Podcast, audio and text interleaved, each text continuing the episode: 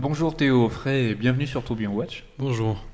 Euh, avant de partir à la découverte de ton travail, de tout ton univers, est-ce que tu pourrais te présenter? Qu'est-ce qu'on doit savoir sur toi? Euh, je m'appelle Théo Fret, j'ai 25 ans et je suis euh, horloger et constructeur indépendant. Ok. Euh, du coup, on arrive maintenant qu'on sait tout ça. T'es originaire d'où? Alors je suis, je suis originaire de alors Paris, on dit Paris pour Oui. tous les gens qui sont En dehors qui de sont en Paris dehors de Paris, mais pour les Parisiens, je suis pas un Parisien. Je suis originaire du Vexin, c'est les, les jardins de Paris au nord de au nord de la capitale, à une vingtaine de minutes euh, du centre de Paris. Et, euh, et voilà, j'ai grandi là-bas, à la, à la campagne, à la campagne, euh, mi-campagne, mi-ville, ouais, mais quand même au vert. Quoi. Euh, comment on passe de horloger indépendant, enfin comment, comment ça s'est passé de habiter au Vexin à horloger indépendant? Quel était un peu le... Ouais, bah, c'est un, un fil euh, conducteur. C'est un peu compliqué, mais il y a toujours une histoire, de toute façon. de- Bien sûr, bah, t'es là pour nous la raconter. tout le monde, tout le monde a une histoire. Euh, j'ai une formation de d'horloger, mais à la base j'ai un bac, un bac scientifique. Et euh, tous mes copains sont partis en école d'ingé euh, à la fin du bac. Et moi j'étais un peu bon à l'école c'est bien, mais c'était pas. C'était pas ton truc, quoi. Bon, c'était mon truc, mais bon j'ai toujours aimé aller voir un peu des trucs un peu un peu différents. Et j'avais rencontré euh, via le biais de mes parents qui avaient été euh, voir des montres euh, à Pontoise, donc pas, très très loin de pas très très loin d'ici, euh, en périphérie de Paris, un horloger qui était un horloger euh, restaurateur qui était installé là. Et donc je suis allé le rencontrer une fois, deux fois, trois fois. Et je me suis dit c'est marrant ce qu'il fait, c'est cool et tout. Et donc je suis allé le l'importuner en lui demandant Plusieurs fois. Ouais ouais, est-ce que vous, est-ce que vous prendrez un stagiaire pendant les vacances? Pour essayer essayer de découvrir un peu ce qu'il faisait. Puis il m'a dit non, je crois que ça le, fait- ça, ça le faisait chier ou je sais pas trop. hein, il- C'était pas mais- son truc. Ouais, c'était pas son truc, mais j'y suis retourné une fois, deux fois, euh, puis à la fin, il a dit bon. Il a vu que je, je poussais quand même un peu la porte euh, souvent, puis il a dû se dire euh, oui, bon, bah viens. Et puis euh, je crois que je suis jamais reparti de l'année, j'étais là-bas tous les week-ends après. Ok. Donc ça s'appelle Alain Dupont, horloger restaurateur, et tous les, ouais, tous les samedis, j'étais fourré avec lui, même de, de temps en temps en semaine quand il y avait Quand t'avais pas trop court, hein, allez, ouais, pas trop court à l'horlogerie. Et donc après le bac, euh, est arrivé le moment fatidique de se demander qu'est-ce qu'on fait. Parce que du coup, cette rencontre avec l'horlogerie, elle arrive avant le bac. Ouais, j'étais au, j'étais au lycée. Ok. Euh, j'étais au lycée, donc euh, le week-end commençait à toucher à des montres. Il m'avait mis en, contact avec les, objets un petit peu. Je trouvais ça vraiment, vraiment intéressant. Donc ça commence par, euh, faire de, la restauration, du coup, sur des objets qui sont assez rustiques au début, parce que l'horlogerie de, grand public, ça va être les montres que les gens ont. Donc c'est des montres. Déjà, il y a les montres à quartz. Ouais. Donc ça, les horlogers, ils en font pas trop. Généralement, ça reste pour les bijouteries, mais euh, les gens normaux qui sont pas passionnés par l'horlogerie ou l'horlogerie indépendante, ils ont des montres, ils ont quelques horloges chez eux. Ouais. Il y a toujours une horloge de Qui traîne de qui famille. traîne de famille, exactement. Donc généralement, ça, euh, ça finit chez l'horloger, des horloges comtoises classiques Mm. en France. Euh, pour les demeures un peu plus bourgeoises ou les familles qui étaient un peu plus aisées, il y a, aisées, il y a des il y a des horloges un peu plus jolies, des choses un peu plus sophistiquées, des mouvements de paris, etc. Donc ça, euh, j'ai commencé à toucher ces choses-là. Et puis, euh, et puis arrivé au moment du bac, je me suis dit bon, Bon, bah, il va falloir. Ouais, euh, il y a des formations, il y a des formations professionnelles, ça peut être intéressant. Et c'est un truc qui est assez tabou en France. Euh, Oui, le- souvent les, métiers, enfin les métiers techniques, ça peut paraître.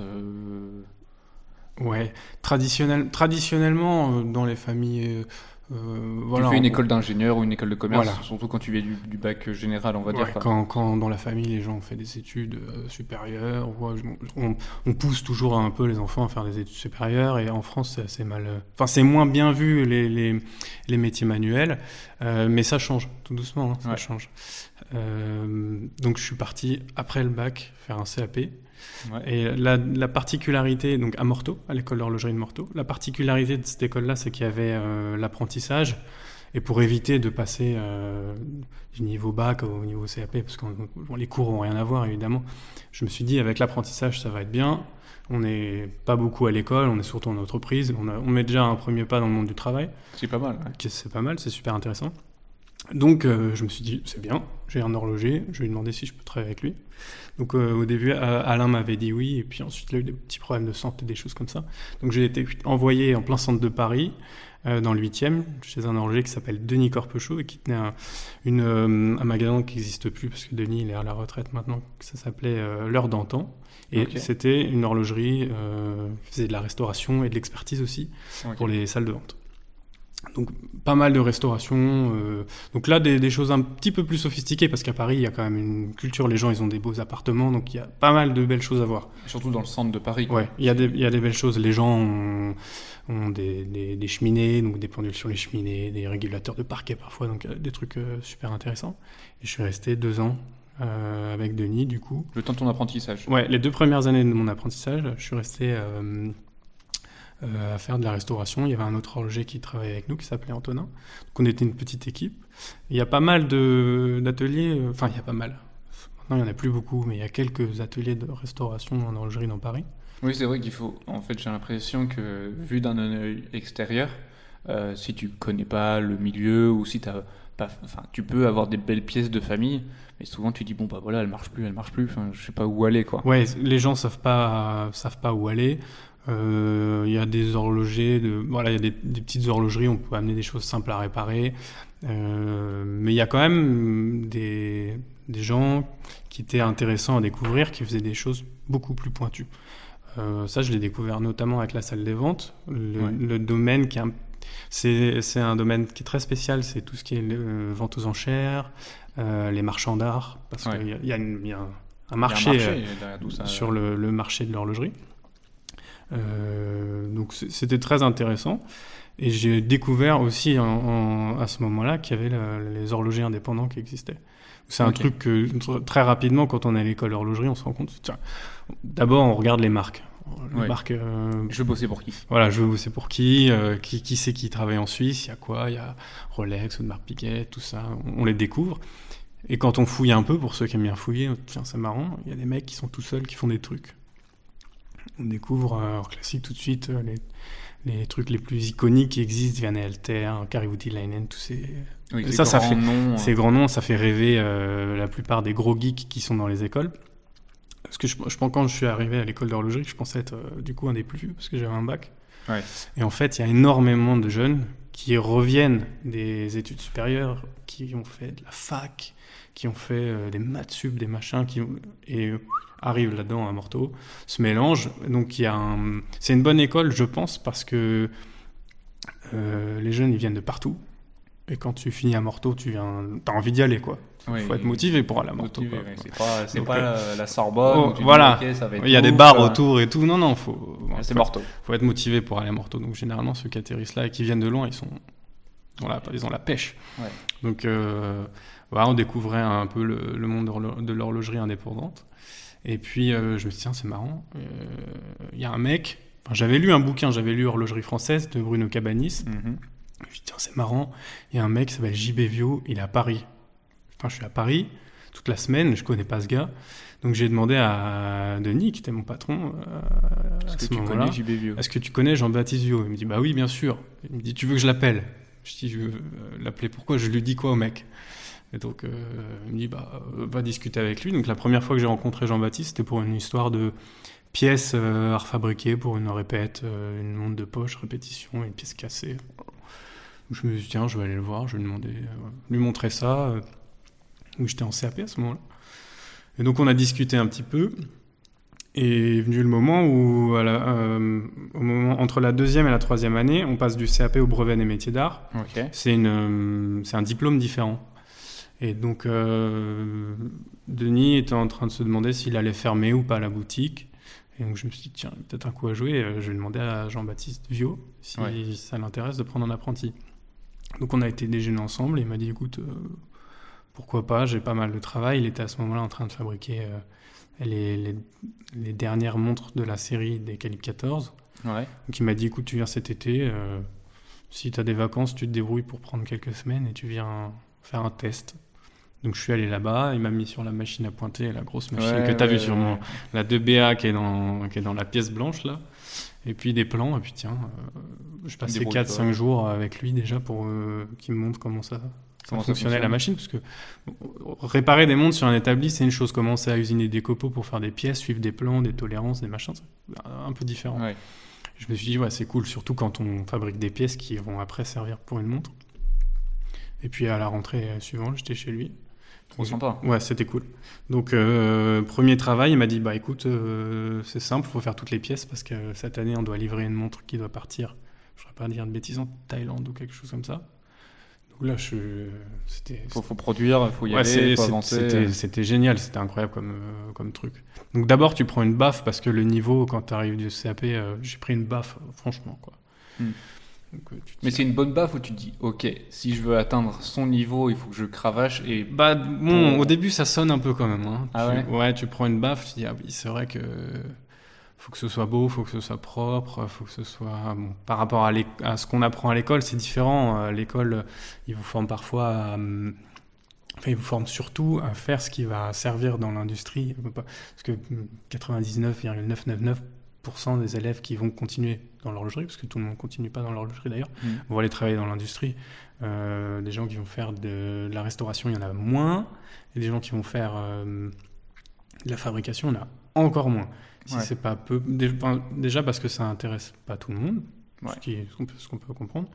Et ensuite, parce que c'est rare, il n'y a plus beaucoup d'entreprises qui, qui, fonctionnent comme ça, à faire des choses à la main et tout. Des productions euh, toutes petites. Et chez Jean- chez Jean-Baptiste, c'était le cas. C'est difficile de trouver plus petite production annuelle de montres et, et plus artisanale que chez Jean-Baptiste. Oui, non, ça c'est sûr. aujourd'hui, il y a peut-être euh, peut-être euh, euh, Mobius Rassmann et Santi Martinez qui sont ateliers de chronométrie Barcelona à- en, en Espagne, qui fabriquent des montres avec avec à peu près les mêmes techniques que nous on utilisait pour pour fabriquer les montres de Jean-Baptiste. Donc j'ai passé du coup pratiquement trois ans parce que je suis resté un petit peu Un petit après. peu plus, un c'était petit sympa. peu plus, c'était ouais, sympa. euh, et, et à ce moment-là, je, je suis resté un peu plus. En plus, je travaillais sur la, la première version de, de- du tourbillon Ok. que j'ai commencé du coup chez Jean-Baptiste. Parce que rapidement, bon après la baffe, je me suis dit bon, c'est vrai qu'on va quand même se se, Se bouger, là, se, bouger et puis on y prend du plaisir. Et il y a, il y a une, tu, tu l'as vu, tu allé chez lui, il y a une bibliothèque qui est Ouais. terrible. Et je pense que j'ai pas tout vu. Ouais. Je pense que je n'ai pas tout Il y a vu. une ouais. bibliothèque qui est terrible, donc euh, le midi, euh, Tu- à la pause, tu fouilles, tu Ouais. fouilles, tu fouilles, tu lis. Le soir, tu fouilles, tu lis. Le week-end, Jean-Baptiste, il était, je, je lui demandais est-ce que je peux venir euh, le samedi travailler pour moi? Ça te Bah bien sûr, tu viens. Mm. Donc le samedi, j'étais là et puis il me laissait lire ses livres, utiliser ses machines. Donc au bout d'un moment, on se dit peut-être essayer de fabriquer un truc, dessiner moi-même quoi. Ouais.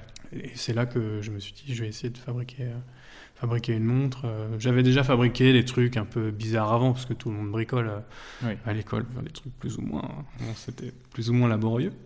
Ouais, mais il y a un début à tout. Ouais, il y a un début à tout. faut Mais là, je me suis dit, voilà, on- je vais essayer de fabriquer un truc sérieux, carré, avec les mêmes techniques que Jean-Baptiste, parce que il, utilise des- il utilisait, parce que maintenant il fabrique quasiment plus de, plus de montres, enfin, en tout Ouais, cas c'est toute dernière qu'il est en train de faire.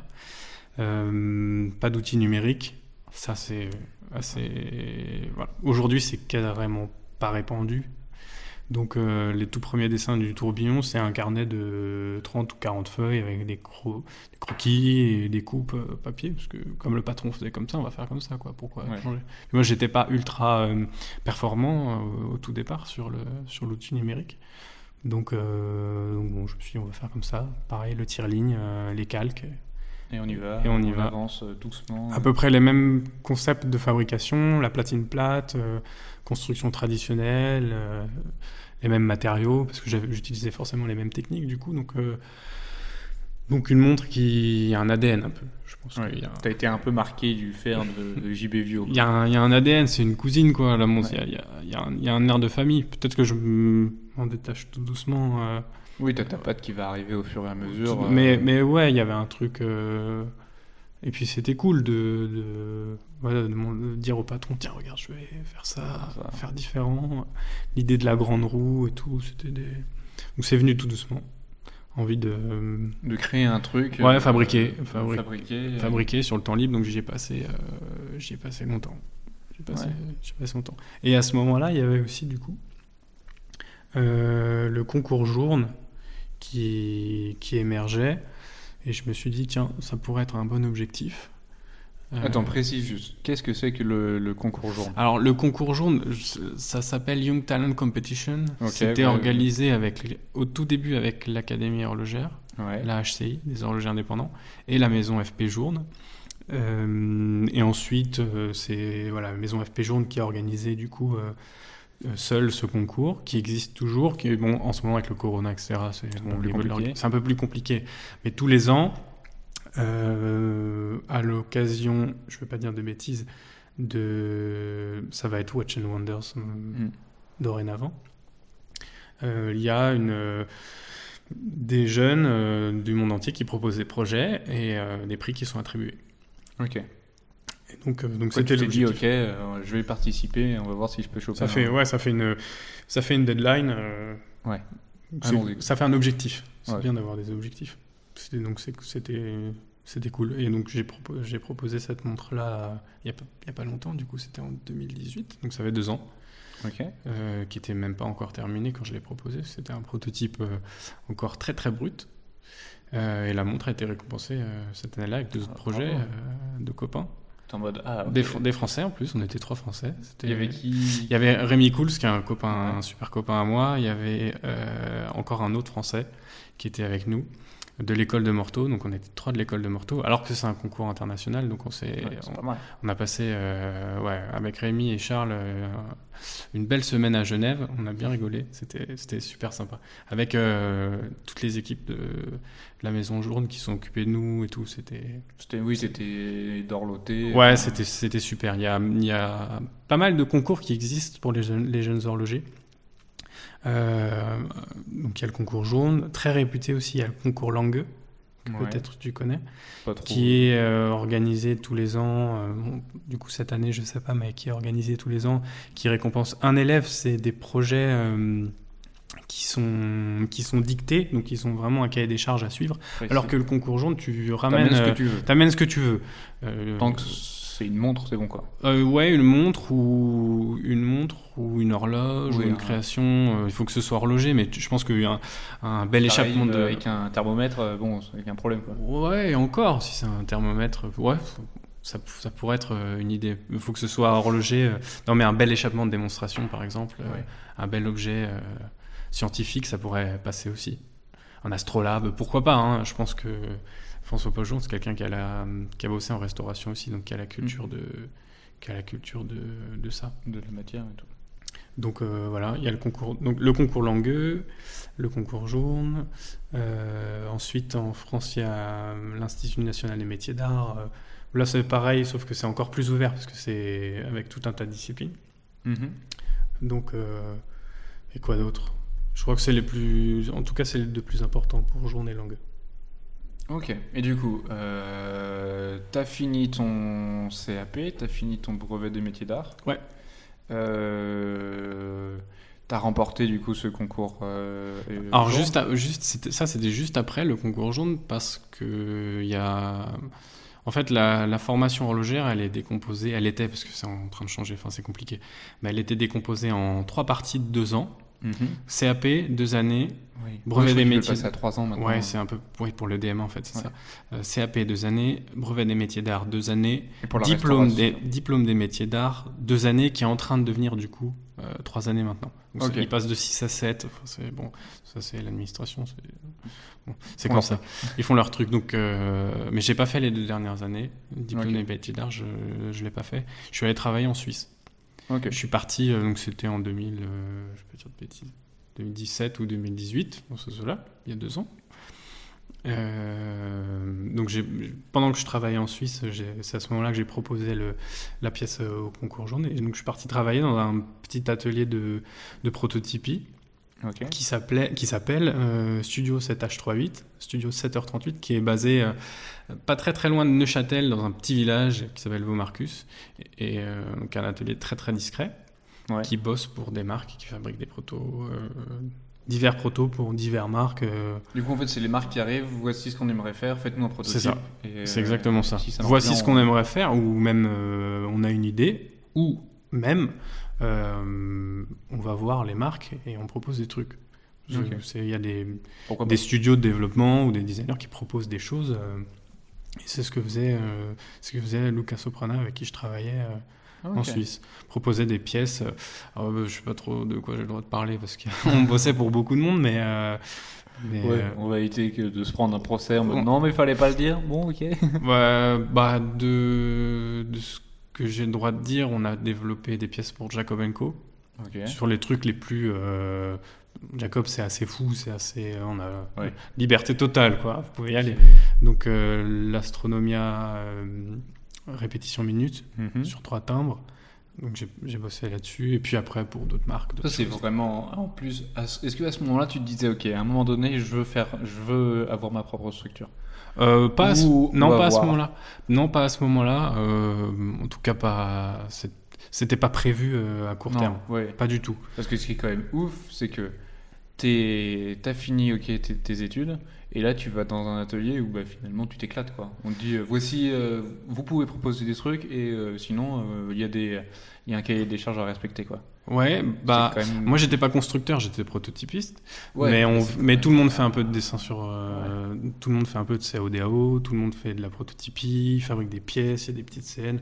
C'est des ateliers de prototypie comme il y en a plus beaucoup parce que c'est artisanal, Mm. c'est assez artisanal. Mais ça, ça permet une euh, liberté, euh, une marge de manœuvre énorme. Est-ce que les marques recherchent parfois Ouais. des, des- On travaillait pour des grosses marques.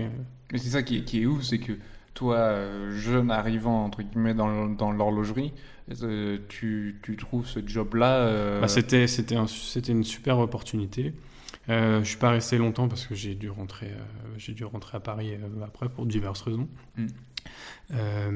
Donc je suis resté un peu, un peu plus d'un an à travailler avec Luca euh, en Suisse.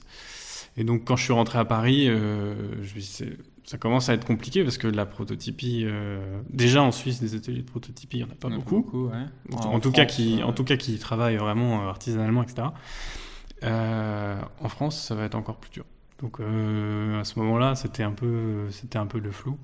Et, et donc, c'est là que je me suis motivé, que je me suis dit, c'est peut-être le moment de réfléchir à faire quelque chose, quelque chose tout seul. Et puis, de toute façon, j'ai rien à perdre. Oui, autant t- tenter que Donc, euh, c'est le moment. euh, t'es pas encore euh, avec une famille à charge Non. ou des énormes euh, trucs. euh, Non. ouais. Donc, euh, bah, on prévient les parents, on dit, bon, on rentre au pays, Mm. on débarque euh, à Paris. Coucou. C'est nous. Il est là, lui. voilà, il est là, lui. Donc, euh, avec, euh, avec ma compagne, on est rentré.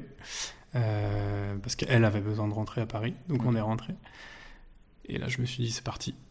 On lance le truc, on tente. Et ça demande beaucoup de travail. Donc, je me suis plongé dans la conception, retravaillé sur la pièce que j'avais pr- présentée au concours jaune. Parce que je voulais partir de cette pièce-là pour. euh, Pour proposer quelque chose. pour proposer déjà. quelque chose. J'avais pensé cette, euh, cette montre pendant longtemps, donc je me suis dit ce serait cool de- d'essayer de pousser un peu plus, euh, un peu plus l'idée, et c'est là que, Que c'est arrivé, quoi. bon, que c'est arrivé.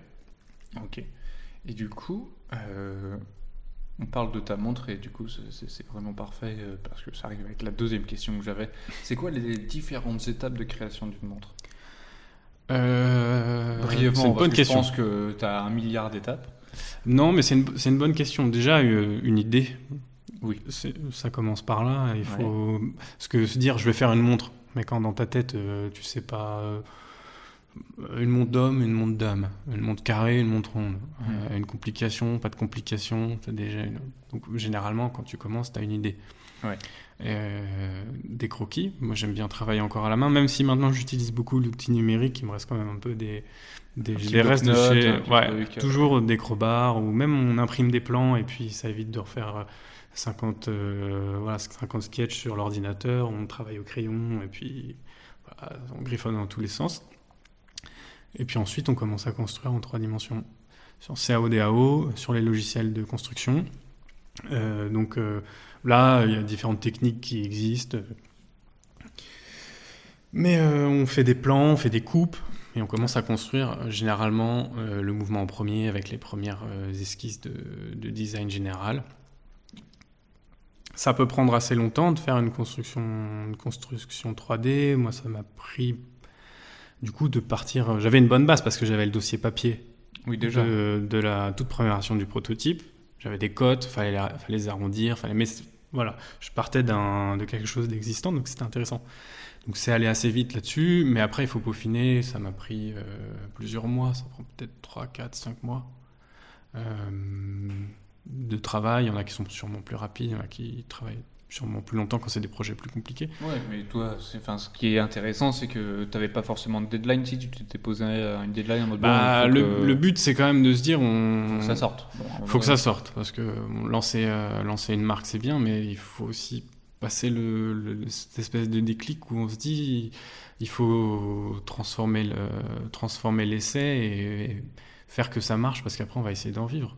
Oui, bah oui, quand Donc, Voilà, c'est malheureusement, il faut.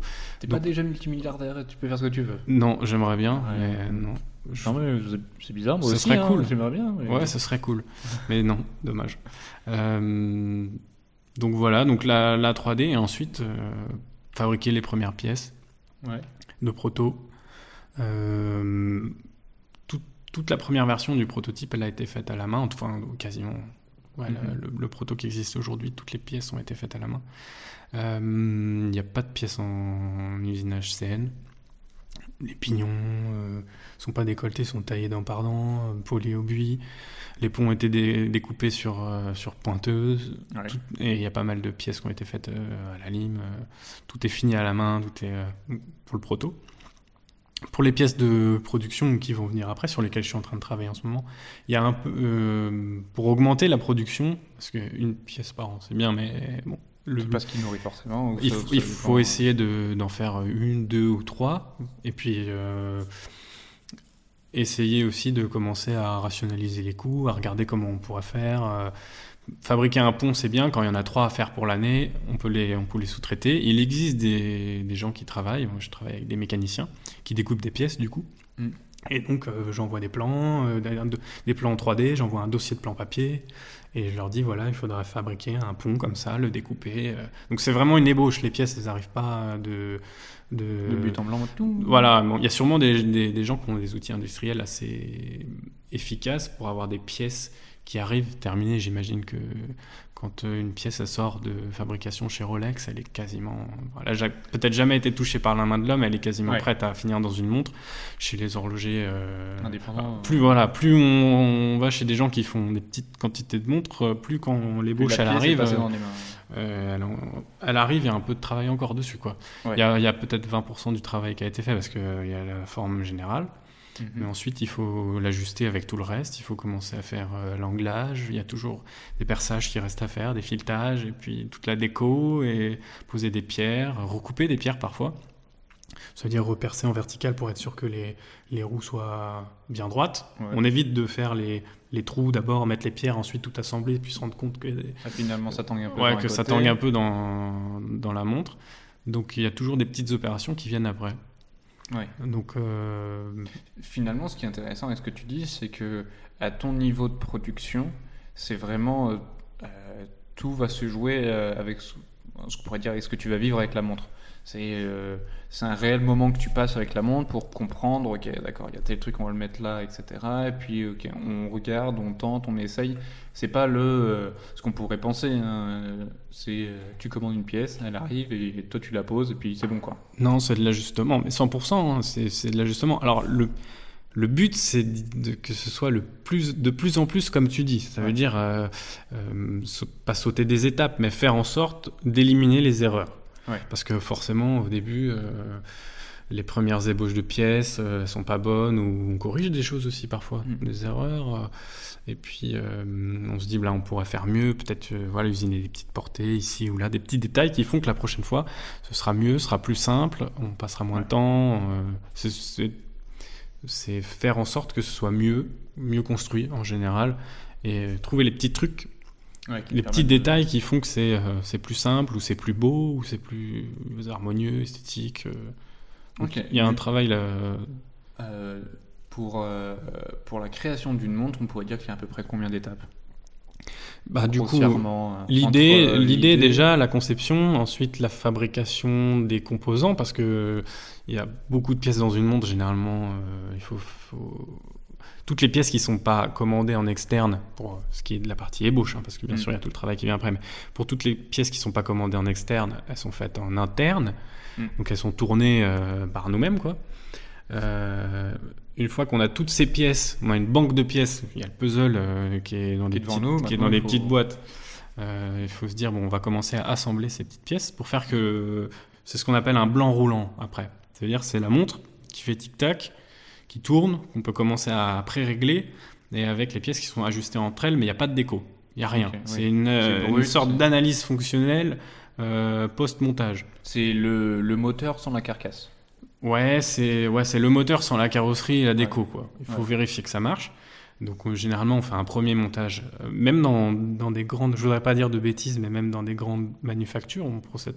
je- Peut-être que je dis une bêtise là, mais il me semble que chez Lange, Ils font un premier montage à blanc, ils démontent, ensuite ils finissent parfaitement et ils font le dernier montage. euh, donc ça c'est quelque chose qu'on fait assez couramment euh, Oui. à la main, voire démonter deux fois, trois fois, quatre fois euh, pour corriger les- chaque fois, tu, tu corriges au fur et à mesure. Si... donc euh, l'ajustement, ensuite il y a l'étape de la déco, Ouais. et ensuite il y a l'étape du réglage. Et après, après c'est bon, quoi. Après c'est bon, mais ça fait beaucoup déjà. Oui, ça fait déjà beaucoup d'étapes. Euh, du coup, on a pu voir, on a pu voir que bah, tu nous as expliqué euh, tout ton parcours euh, du bac, enfin d'avant le bac, du bac et de maintenant. Toi, qu'est-ce qui te plaît dans l'horlogerie? Pourquoi tu fais ce métier-là, en fait? Bon, Ce moment question une question compliquée, mais question que les gens aiment bien poser. Ouais, c'est, mais c'est, c'est débile parce que c'est quand même un métier qui peut être fastidieux. Euh, euh, Ouais, ça l'est, mais ça l'est assez. Mais il y a des jours où on se demande pourquoi je fais. Moi, je reviens de chez Jean-Baptiste, là, qui on a travaillé euh, aujourd'hui, et il a fait une belle vis qui, a- qui est tombée, qu'on n'a jamais retrouvée. Ouais. Et donc, euh, bah, faut recommencer. Et c'est pas cool ces moments-là, mais ça arrive euh, tous les jours. Et donc, euh, non, mais on fait ça parce qu'on aime la mécanique, je pense. Je suis un fan de mécanique en général. J'aime bien les voitures, T'aimes bien comprendre comment ça fonctionne. Oui, je pense que c'est plus une question de, de, de conception. Il y a un pont qui est assez intéressant entre le métier d'horloger et, je trouve, bon, c'est peut-être un Ouais. peu, c'est peut-être un peu, euh, un peu gros ce que je vais dire, mais un pont entre le métier d'horloger et d'ingénieur. Ok. On- en tout cas pour l'horloger indépendant, déjà parce qu'on pense un objet dans son Mm. entièreté. C'est ça qui est assez intéressant. Et en T'es pas spécialisé que dans un truc. On va pas te dire, ok, tu, tu penses à ça. Toi, tu vois le. Bah, projet dans global, dans après- l'industrie, on va essayer de vous spé- de spécialiser les Oui. horlogers. On va essayer de faire qu'un horloger monteur soit le meilleur horloger monteur que- qu'on a jamais vu, ou un régleur, le meilleur régleur. Le problème avec l'horlogerie indépendante, c'est que c'est le même mec qui a l'idée au début et qui doit se taper le réglage avec euh, les courbes de spirale, euh, etc. à la fin. Donc tout le processus dont on a parlé il y a 4 minutes, c'est le même mec qui doit le penser. Alors c'est fastidieux, mais c'est assez intéressant.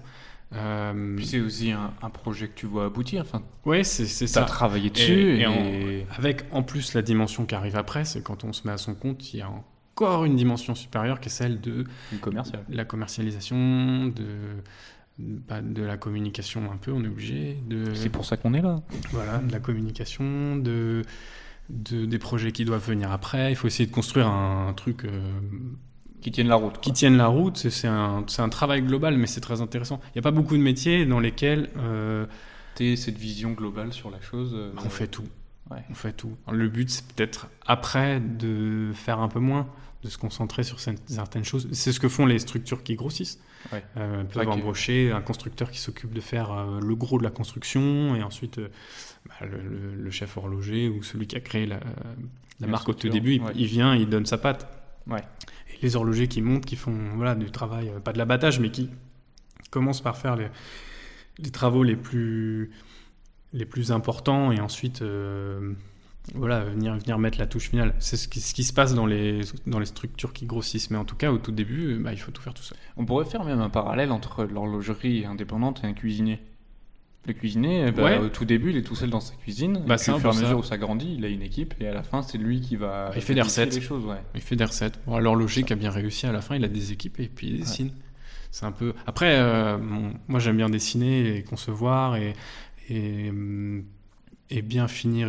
Enfin, j'aime un peu, j'aime, j'aime assez tout.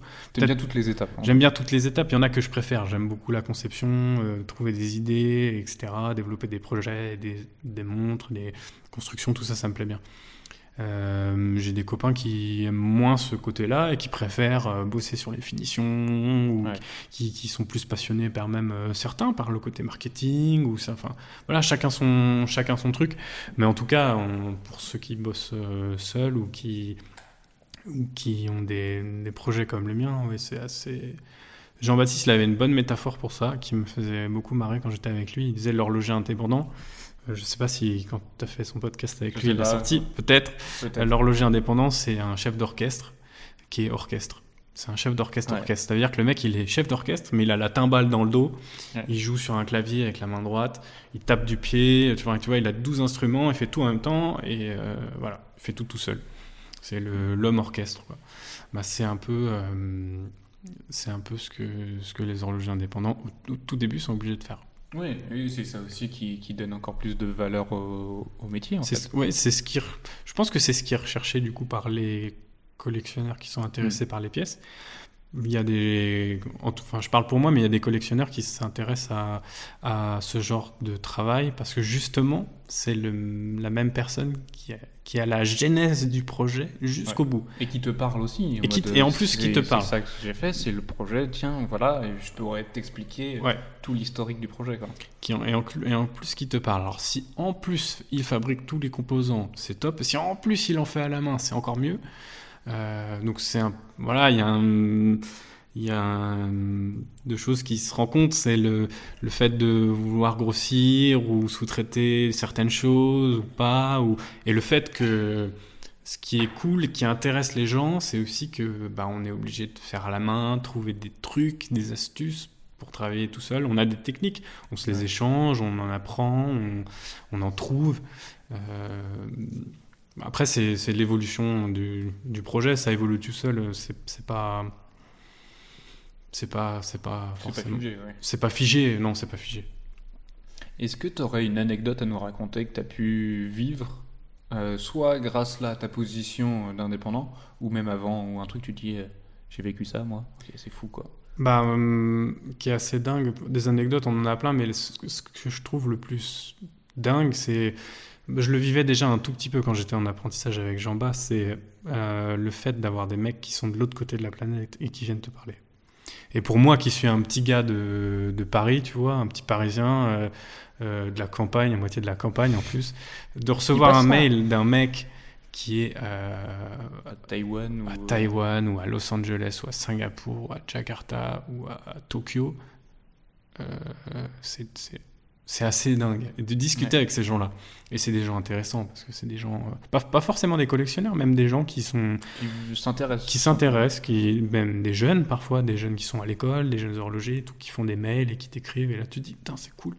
Il y a un mec à Tokyo qui est en train de m'écrire. Qui a vu mon travail. Qui a vu mon travail, qui, qui, qui, trouve ça cool et qui est en train de me parler. Et donc, on échange avec des gens. Moi, c'est ce que je trouve le plus, le plus cool. Et après, il y a l'étape. Euh, qui est encore au-dessus, que j'ai pas encore pu vivre parce qu'en plus il y a le corona, c'est d'aller livrer et de voir les clients en vrai. Ça, c'est un truc. Euh, moi, j'en rêve depuis. Euh, depuis tout le temps, tu vois, c'est le, le moment où t'arrives avec la pièce. Tu arrives avec la pièce, puis tu rencontres le mec, parce qu'il faut quand même imaginer que à ma toute petite, petite, petite échelle minuscule, euh, bah, on est payé par des gens qu'on n'a jamais rencontrés, qui se disent c'est cool ce qu'il fait, je vais lui donner de l'argent pour qu'il me fasse une montre. Alors ça peut paraître euh, normal quand on est dans l'horlogerie, ou mais quand on se lance et qu'on a un projet et qu'on n'est jamais toujours sûr de soi à 100%, on, se dit ouais c'est quand même assez dingue comme histoire qu'un mec de l'autre côté de la planète ait vu mon taf et se dise c'est sympa. Euh, il y a un truc à faire et j'aimerais bien euh, faire bosser ce, jeune. Donc lui, c'est son rêve parce que il faut se dire que ces gens-là, ils aiment ils aiment savoir qu'ils ont des, des, artisans qui bossent pour eux, qui font des pièces. Euh, c'est quelque chose qu'ils peuvent raconter après. En plus. Ouais, on, on vend pas que des montres euh, en tant qu'objet, on vend aussi une histoire. Euh, ils ont envie de savoir. C'est comme tu disais, ils ont envie de savoir qui est le mec. Ils ont envie de savoir qu'est-ce que c'est comme pièce, pourquoi il a fait ça, comment il l'a fait. Et donc, euh, donc il y a une relation sympa avec les gens, euh, avec les gens qu'on, Que tu, Qui- qui avec- échangent avec toi, qui on échange, oui. une pièce ou Ouais. quelque chose, euh, c'est assez. une sorte de relation même privilégiée, parce qu'il y a des gens qui n'auraient pas. pas Ouais, ouais, ouais. C'est sûr, c'est sûr. C'est, mon, moi, c'est, mon anecdote. euh, C'est, ce que je- euh, c'est le truc le plus- avec des gens euh, qui sont à l'autre bout du monde Ouais. euh, c'est le truc le plus impressionnant en tout cas que qui, que je vis en, en ce moment. Tu nous as parlé euh, des différentes étapes que tu as, que, que, que as pu vivre, même dans les projets de la création d'une montre. Pour toi, là, quels sont un peu les, les futurs challenges, voire projets que tu as Euh, bon, les projets, on n'en parle généralement pas trop parce que Ouais, bah vu, oui, oui. on aime bien faire sortir des La pièce. euh, la pièce à une certaine date avec les. En plus, on travaille beaucoup avec les réseaux sociaux, nous, notre génération maintenant. Ouais. C'est ce qui est ce qui est génial. Pour faire un pont avec la question précédente, euh, faut imaginer la force d'Instagram. Hmm. De se dire que tous ces gens qui nous contactent, qui voient notre travail, ils le voient par Instagram, par les réseaux sociaux, par les grands blogueurs, euh, entre autres SGX ou François-Xavier Oversteck qui en plus est à Paris. Donc c'est Mm. génial, on a un, un blogueur euh, super super cool qui est juste à côté de chez nous, euh, qui partage, qui partage ce qu'on travail, fait, euh. le travail, et, euh, et qui nous aide à faire en sorte que ces nouveaux projets euh, arrivent. Donc les nouveaux projets, ils, ils sont, en, ils sont en cours. Euh, je vais être un peu langue de bois là-dessus, mais non, mais j'y travaille. Comme j'adore la conception, même si la conception de la pièce qui est en, que je- que, celle que je suis en train de fabriquer en ce moment, euh, elle est terminée. Je suis en train de travailler sur un, un projet. euh, voilà, tu vas être le seul à savoir ce que c'est du coup, mais euh, pour l'année prochaine. Ok, il y a un truc qui arrive l'année prochaine Ouais. et euh, ah bah, on verra ça avec euh, grand Ah, intérêt. Bah, il faut que je m'occupe de tout ce dont on a parlé avant, les c'est-à-dire euh, ouais. les étapes de. Donc, pour l'instant, j'en suis à peaufiner euh, la construction, les plans. euh, J'ai déjà usiné quelques pièces. Donc euh, voilà, on en est à peu près là. Bah, écoute, nous on a hâte de voir ça, on va suivre en tout cas avec euh, grand intérêt. Un peu les deux dernières questions qu'on a habituellement, c'est est-ce que tu aurais un, tu vois, un jeune qui s'intéresse à l'horlogerie ou tu vois vraiment au début, quel conseil tu lui donnerais? Euh, Un conseil, un livre à lire, un conseil tout simple euh, Est-ce que tu aurais quelque chose à... Bah, un jeune horloger ou un jeune qui Un s'intéresse à court, un, vois, à un genre- métier d'ailleurs, parce que je m'intéresse pas forcément qu'à l'horlogerie. J'aime beaucoup d'autres artisanats. euh, J'ai publié un peu sur mon Instagram d'ailleurs. J'adore les, les- la botterie Ouais. euh, et tout un tas d'autres métiers comme ça qui sont super intéressants. Euh, pour les jeunes qui sont déjà, qui ont déjà eu le courage d'entrer dans le métier, donc les premières années, bah, je dirais qu'il faut se documenter, lire. Et un truc que j'ai adoré faire moi, qui m'a beaucoup plu, c'est les concours. C'est super cool. Ouais. Même quand on les perd, les concours, au niveau de l'expérience, des choses qu'on vit, c'est c'est génial. On rencontre énormément de monde. Euh, donc, euh, ouais, c'est les conseils que je donnerais. faut lire et il faut faire des concours. Ouais, il faut, faut pas, faut pas hésiter. Je pense, hein, c'est mon, c'est mon Bah humble ouais, mais il a toute sa valeur. Et pour toi, elle ressemblera à quoi la montre du futur? Et La montre du futur.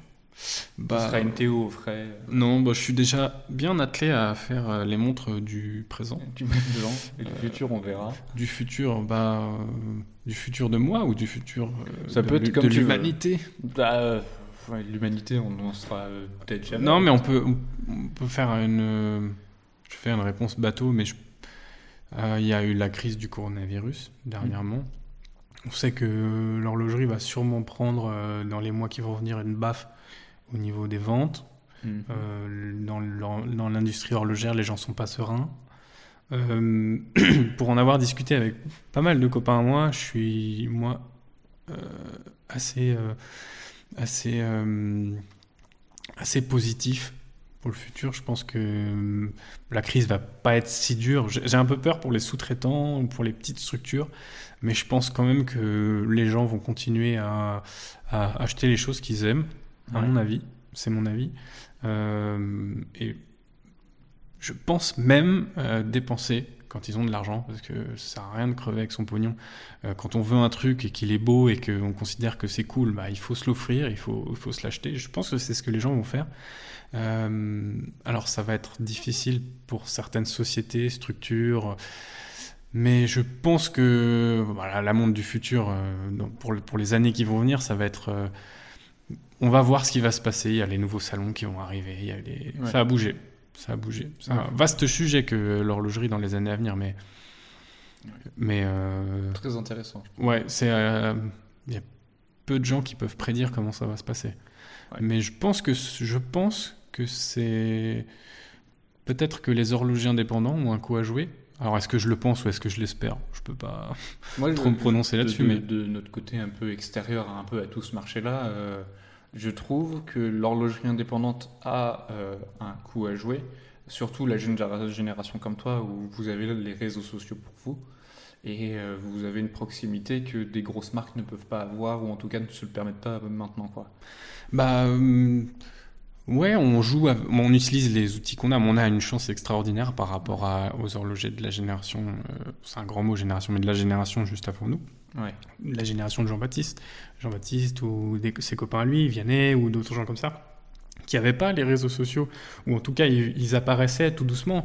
Il y avait euh, les, premiers, les premiers blogs euh, horlogers qui sont sortis, qui ont tout de suite explosé parce que les gens ils, ils ont compris que c'était un outil super pour s'envoyer des photos, pour partager les projets, pour faire sortir les nouvelles pièces. Et nous, on a un outil qui est extraordinaire avec, euh, avec bah, les blogs, les articles, les journalistes horlogers, euh, et les réseaux sociaux. On peut partager au monde entier. Euh, moi, demain, un mec, euh, comme on disait, un mec qui est au Japon, il, se met sur Instagram et puis il regarde ce que je fais. Il peut voir quand on fait. C'est une magnifique vitrine pour toi. c'est des, vitrines super. donc ça, je pense que ça, ça disparaîtra jamais. donc ça va, on va, on va utiliser ce truc-là le plus possible. En tout cas, moi, je vais l'utiliser le plus possible. J'y travaille parce que ça fait aussi partie du, du job que de voir comment. tout, comme on disait, maintenant tu dois tout maîtriser quoi. Ouais, de bah la construction, la production et l'expansion de, La communication, c'est quelque chose de, difficile parce que on n'a pas, bon déjà, on, pas, on est horloger, on n'a pas fait d'école de com, euh, mais bon, chacun a ses petits trucs, ses petits contacts, et puis l'horlogerie c'est pas un monde qui est non plus énorme. On est rapidement en contact avec euh, avec euh, des journalistes et on est même rapidement en contact avec des clients. Donc donc finalement, c'est intéressant. Et puis, voilà, il faut qu'on utilise ces outils-là. On en trouvera sûrement d'autres. C'est la façon dont ça évolue euh, gentiment. Mais ça permet de faire découvrir des jeunes talents, je pense.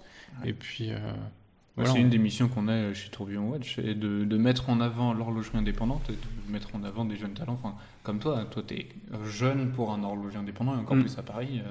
Euh, mm. Peut-être le plus jeune finalement. bah en France, en France, on est peu déjà. Ouais. On se connaît tous, on est tous potes. Euh, on en a parlé tout à l'heure. le. C'est une mafia. euh, John Michael, Rémi, Cyril. Euh, c'est assez. Euh, pour, pour, ceux qui. Il y en a d'autres qu'on connaît pas, mais pour ceux qui travaillent à peu près sur le même segment. et puis en plus, on, est, on, est, on, a vraiment quasiment tous le même âge, on sort de la même école. En, plus.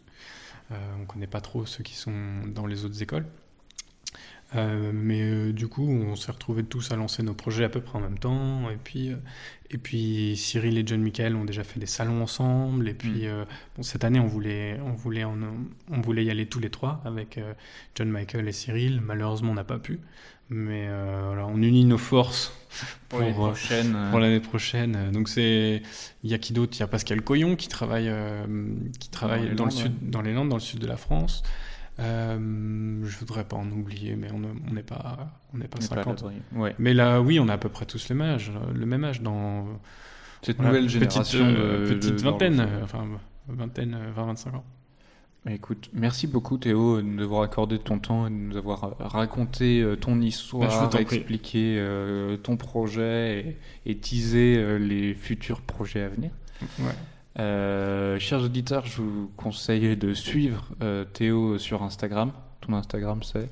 Alors, l'Instagram s'appelle Théo Offret, tout simplement. Euh, mon prénom, mon nom. C'est Théo tiré du bas Je voudrais pas dire de bêtises, je crois. On vérifiera, tu le On mettras. vérifiera. Tu, tu, tu- Euh, il y a... Non, non, si, si, tiré du bas au fait. Et, euh, et oui, de toute façon, vous le verrez euh, sur le. Mais oui, je crois que c'est ça. ouais. Euh, allez voir ce qu'il fait, n'hésitez pas à vous abonner et euh, merci encore de votre soutien, merci euh, pour tout, merci de vos retours et n'hésitez pas à nous retrouver sur nos différents réseaux sociaux euh, Facebook, Instagram et LinkedIn et on vous souhaite une excellente journée et à très bientôt sur Tourbillon Watch.